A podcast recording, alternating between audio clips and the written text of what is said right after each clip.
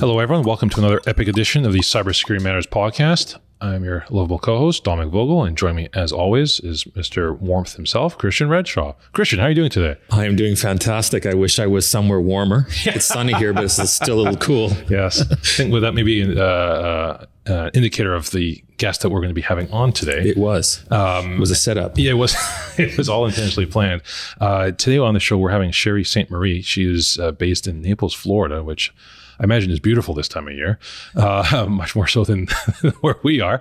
Um, and uh, she's going to be uh, talking to us about real estate, real estate trends, and uh, real estate investment. I think it's it's a conversation we've never had on the show before. We may not even get to cybersecurity at all, but that's okay. That's okay. We need a break in the That's action okay. sometimes. That's okay. I, I find real estate very interesting, as I know Same. you do as well. So I think this will be an interesting conversation. So we'll take a momentary pause and we'll have Sherry come on. Let's do it. Sherry, thank you so much for joining us on the podcast today. How are you doing? It's my pleasure. I'm always awesome, Dominic, and I am thrilled to be with you. I like you for lots of reasons, um, but I also love that you're giving your people some interesting, different things to think about and know and help themselves in their life. So it's awesome. I I appreciate you saying that, Sharon. It um, goes without saying, you're one of my favorite people I've, I've been able to connect with and develop a friendship with on, on LinkedIn. Very grateful, very grateful for you coming on the podcast. And um, I thought maybe we could just start off with uh, so you can um, tell our listeners and viewers a bit more about yourself, or maybe share a bit of your personal and career narrative today. Yeah, so I'm a little bit interesting. You know, way back in the day, I started out as a high school marketing teacher and got laid off with budget cuts, um, which was a lot of fun. And I had just built my dream house, and I was like, oh my gosh, what am I going to do with myself? Right. And so I found myself in real estate with three children um, at the time, four and under. Can you imagine? And I had to hide them. So, like, you couldn't know I had kids or I wouldn't get hired. Today, it's much better. But I have actually been a real estate broker for 19 years. Um, I was primarily in uh, Middleton, Wisconsin, and uh, was able to raise my kids, get them off to college, and all that kind of great stuff. And in 2018, I started coming down to Naples, Florida, and then started working on my business down here. And I'm a broker here now, and um, also Airbnb superhost and all kinds of different things. I also work outside of the area of real estate into um, consulting of business owners and as a speaker in certain capacities. So keep myself entertained. and then for our listeners and viewers, if you're not following Sherry on uh, on LinkedIn, please please do share, uh, please do check her out and follow her content and our other social media as well, which will which will include on on, on our uh, our post. But um, Sherry, you know, I, I, maybe just to start off with, I'm especially being here in Vancouver, where where we are, um, you know, real estate market here is, for lack of a better term, nuts. Um, you know, and, and just prices are just going up. I'm, I'm, I'm curious in terms of maybe just high level trends in terms of what you're seeing in terms of hotspots in North America for real estate. Um, where are some of those hotspots, and why is the market sort of becoming hot in those areas?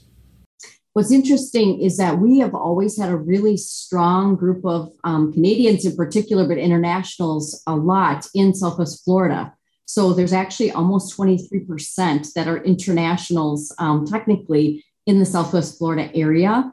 Um, they, of course, are across the country in lots of places, but I can tell you, even where I live, um, I have almost 22% Canadian neighbors Wow. right, right outside my door. and so I know a lot about this. And a lot of them I felt so bad weren't able to travel so easily during COVID, right? To get down to the properties that they owned and some of the trends that are happening. But it's probably similar to what you're seeing right now.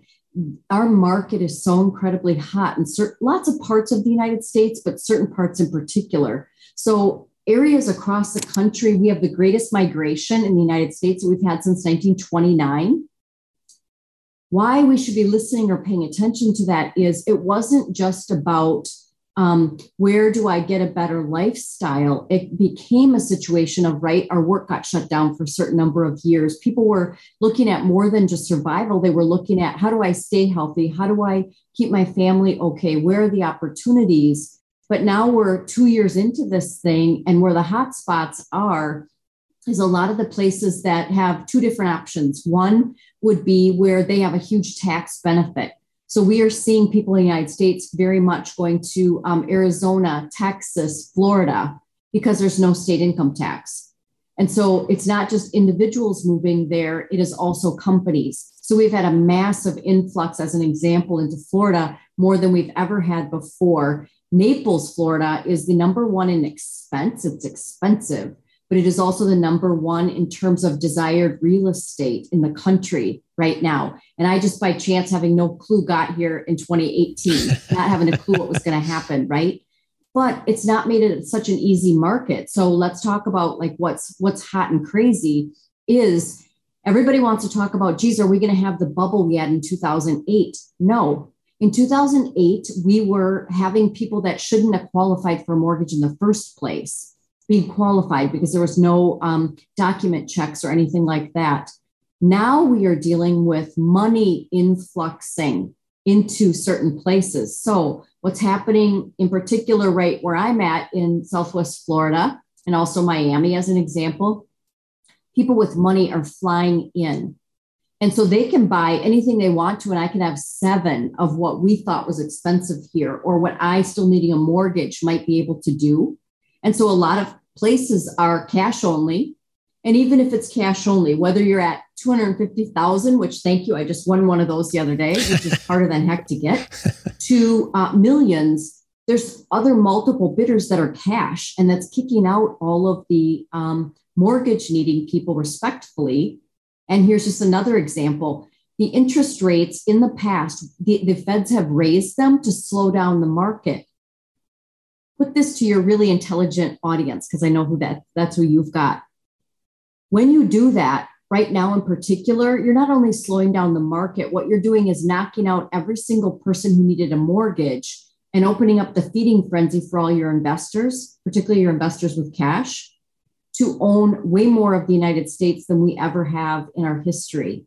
And nobody's watching that. So it's great if you've got money. It's great if you're an investor and people are coming in here because it's not slowing down. The money's padding it where we're not going to have, you know, so much of a difficulty.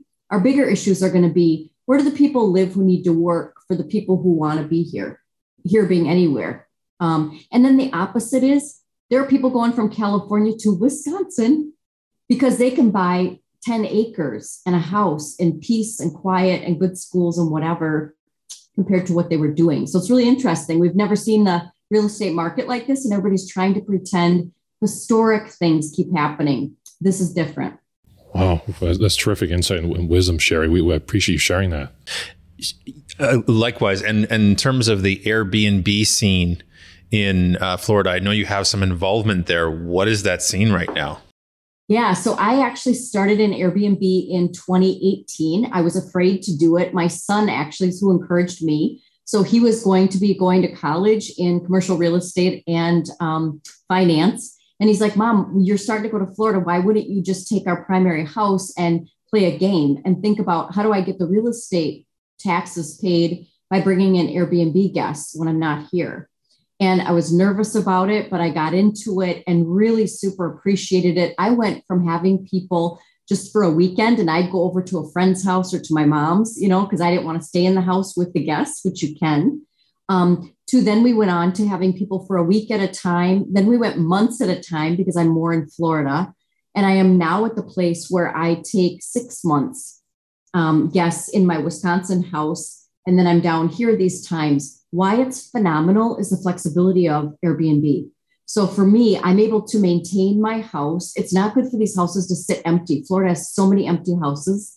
A lot of people that choose to have more than one, they're letting it sit empty. That's not good for houses. It's not good for crime. It's not good for your pipes moving, which is exciting, um, and your appliances and all that kind of stuff. So there are a lot of people, even my multimillionaires, who've caught on to the Airbnb market in terms of using your asset better, having some business write offs about that business that you're running and then you're able to flex and hold two different lifestyle things while you're also um, helping it pay for itself, which is pretty fantastic. That is so cool. And you have a course on that very subject, if I'm not mistaken. Yes, I do. So I actually teach one, not for every other course I see out there is for the person who wants 100 Airbnbs. I don't want that. I would love to get eventually five, but I have one today and my one is running really great. So my course is actually um, how to be a super host for the micro beginner. And the little modules are anything from two minutes to seven minutes. And really within just um, short afternoon, you really could be up and running. but your total novice could be up and running within two days if they want to using that course. The biggest thing I want to say though is you need to check with your municipality. So some cities aren't allowing the um, Airbnb is a brand. So Airbnb is like saying Nike or Vrbo is Adidas. So Airbnb is the brand I choose to really promote. Um, they're all good options, but you do want to check with your city and your if you have um, deed restrictions in your neighborhood. But if you have that or you need a permit, which I have permits for mine, it's super easy. It's a great way to make money. It's how I'm hanging on to a house while my children finish up college. And I'm not sure am I going back there or not going back there, but I earn three times more as an Airbnb host than as a landlord. Really interesting and something that I'm my, my mind caught on to there. You're talking about how you're teaching a course and your background is teaching. Are there other ways in what you do that you've been able to leverage and apply your teaching experience? You ask a great question. I should be doing it 100% more than I am. I have the ability, I could pop on if somebody wants to help me with the tech side, because that's my challenge. If they would like to help me with the tech side, I can pop on and teach probably 100 different courses by the time we get to September, um, because that part's easy for me. I'm not as much the tech piece. But what I'm going to do, at least in real estate this summer, going through LinkedIn, but I'll also do it on my Facebook business page, I'm going to do a weekly podcast that's just real estate on all of the um, interesting things, uh, different things people don't think about, insight, whether you've owned a lot of homes or not, and not do it like regular um, other agents do, just as one point. But I'm always open for give me a topic on a class because I can pull it together really easy. Well, I got to say, I, before I actually officially pass it on to Dominic again, I know a lot of realtors, and you're my favorite one so far, for sure. oh, thank you so much. well, listen, like this is my funny joke. I'm like, um, lawyers stress me out. Like I was afraid of lawyers for only because I used to be a teacher, right? And so then you get in the mode of like, well, I want to do the right thing and I don't want to get in trouble. And I'm like, they stress me out. I'm like, nope, you know, realtors can be some of the greatest, best people, but how I go about it is not at all like that. I'm the antithesis of the stereotype. That's why. That's why I think I'm. I'm sensing that vibe. well, I appreciate that. So here's me. Like, okay, I want to tell you something real fast my client that I just got this uh, finished up with this morning, the price point is 250,000. That's almost impossible in Fort Myers, Florida. We've been working for 4 months to try to find this property. If you would just ask me to go based on my time as a realtor and 19 years experience, it doesn't make a whole lot of sense. What happened was that referral came from one of my high school marketing students who is now 40 years old and still with Miss Martell on social media. referred down one of her best friends who's a broker in Wisconsin. Well, I'm going to make sure I do a really good job. A lot of agents, when you come down here, will go, Oh, don't worry about the hurricanes, they'll be just fine. Well, I'm sorry, I've lived through three so far. They are a big deal. I would like to know a little bit about it before I'm coming into the area, right? And so I just go about it as a humanist um, and as a like I care. I treat you like family and friends, right? but I'm also, you know, pretty knowledgeable and look at it differently than some other people. So it's fun. Um, but usually I don't tell people I'm a realtor. well, thank you for being the antithesis of of, of, of the uh, of a realtor. You know, and like Christian was saying, it's uh, at least here in Vancouver, there's it's very hard to find uh, caring and empathetic um, uh, realtors. So, uh, you thank know, you for putting words to my feelings. It, it's it's somewhat ironic. You know, it's the word fiduciary, which yes. is not so exciting, but fiduciary means you've legally hired me to do what's in your best interest and cover your back. And so I just take that seriously. That's all. But we have we have fun, you know, and I know a lot of people see my fun side, but I also am able to be incredibly professional and very smart. You just don't always see that. Yeah. well, it's, it's funny that our favorite realtor is literally on the other side of the continent. So, but um, what, one more quick question for you, Sherry. Um, I'm curious, you know, um, for our, our, our listeners and viewers, you know, if they're thinking about growing their real estate portfolio from an investment perspective. You, know, you mentioned Airbnb. What are other options? How could they maybe start looking at expanding that investment side of their portfolio? Where where where would you recommend they start?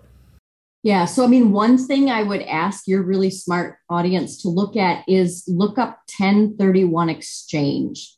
That's a great word for somebody to know. It might seem like a little bit big to start with, but that is the greatest tax savings that a lot of people can do. You can't do it with your primary residence. So, your primary residence, usually your best advantage is to be able to have um, it written off as your homestead where you live. It's your you get one primary residence, right? And you're able to have a tax savings where you're gonna sell it for more than what you bought it for. And there's a certain amount of money in the United States, it's 250,000 if you're single, 500,000 if you're married, that you don't have to in the home you live in pay taxes on when you sell it. When you go into your next second home that you want to own or buy or your investment, you can't use that as that same write off, but you can get your first one. And some people use equity out of their first home. Others feel like that feels too scary and they're just going to go do an, um, a regular down payment on it. But when you go to sell that, you can put it into a 1031 exchange. And all that really is is a legal holding tank. And that way I can take this little house I bought on Apple Street and I cannot pay all the taxes on it I put it into this holding tank after I close and identify a new investment property I want to buy instead. I'm going to upgrade a little bit. And I have 45 days to do that and put the money in there instead of bringing it into my pocket. You don't pay tax on that transfer. You know, eventually, when you're at the end game and totally done and want to sell all your investments, you'll pay tax, but you don't pay it if you use a 1031 exchange. There's an example of something to look up or take a look at. There's also things that are people are doing that I don't do as much, but they are a very doable thing in real estate. And it's called rent arbitrage, where some people are not even owning the asset and they are Airbnb something that they have a lease on. That is something that's possible. It's for the person that has a little bit more of a stomach of risk, you know? Um, I choose myself not to do it, but there's all these super cool things you can do that aren't a normal everyday conversation that really could help people a lot, um, especially when we have all these different things to do and pay for, right? Of retirement and children going to college and all this great stuff. Sherry, thank you so much for your high energy wisdom and just uh, for your candor. I really appreciate you coming on the podcast today and uh, entertaining and engaging and educating uh, both Christian and I and, and our viewers and listeners. That was a fantastic conversation. Thank you so much. always my pleasure. And I appreciate everything you guys are doing. And I love the fact that you're putting out this much free content that helps people transition it into something else. So I'm happy to contribute. Thank you so much. Thank you. Christian and I will be right back uh, to wrap up today's episode. That was a fantastic conversation. You know, um, you can tell Sherry had been a teacher in a prior life, just the way, yes, the ease in which she was explaining things, the way she was communicating, um, you could tell that teaching was in her blood. Um, yes. What, what, what, was one of your key takeaways? Well, it's in your blood too, so that's oh. why it re- resonates so much with you. I suppose, yeah. yeah, my takeaway, other than her having great taste in uh, naming ch- naming her children, and um, being my favorite realtor, you know, I'm more curious than anything about this course that she has on Air, being an Airbnb superhost and what she does with consulting for businesses, yes. business owners. Yes, uh, um, just, it was just, just, such great wisdom. Like I said, just the ease in which she explained things right, that anyone could understand. You know, and I, I appreciate her approach to that. But I, I, thought it was very interesting. You know, sort of the, the trends how she was uh, sharing about how we're seeing very different migration within both the U.S. Mm-hmm. and Canada as well, where you have people going to warmer climates, you have t- people going to tax havens, but you also have people leaving states like California for states like Wisconsin, right? Wisconsin, right? Things which in years past would, would be unheard of. So it's been it was really interesting to, to hear what she shared around that. But uh, we're very grateful to, to Sherry for taking time off her her day to, to, to join us on the podcast today. And as always, uh, very special thank you to our loyal listeners and uh, viewers uh, for joining us each and every week. Uh, if you did miss an episode, please do check out the Cybersecurity Matters YouTube page or listen to us on your favorite podcasting platform platform. Uh, but until next time, be well, be safe, and we will see you again next time on the Cybersecurity Matters podcast.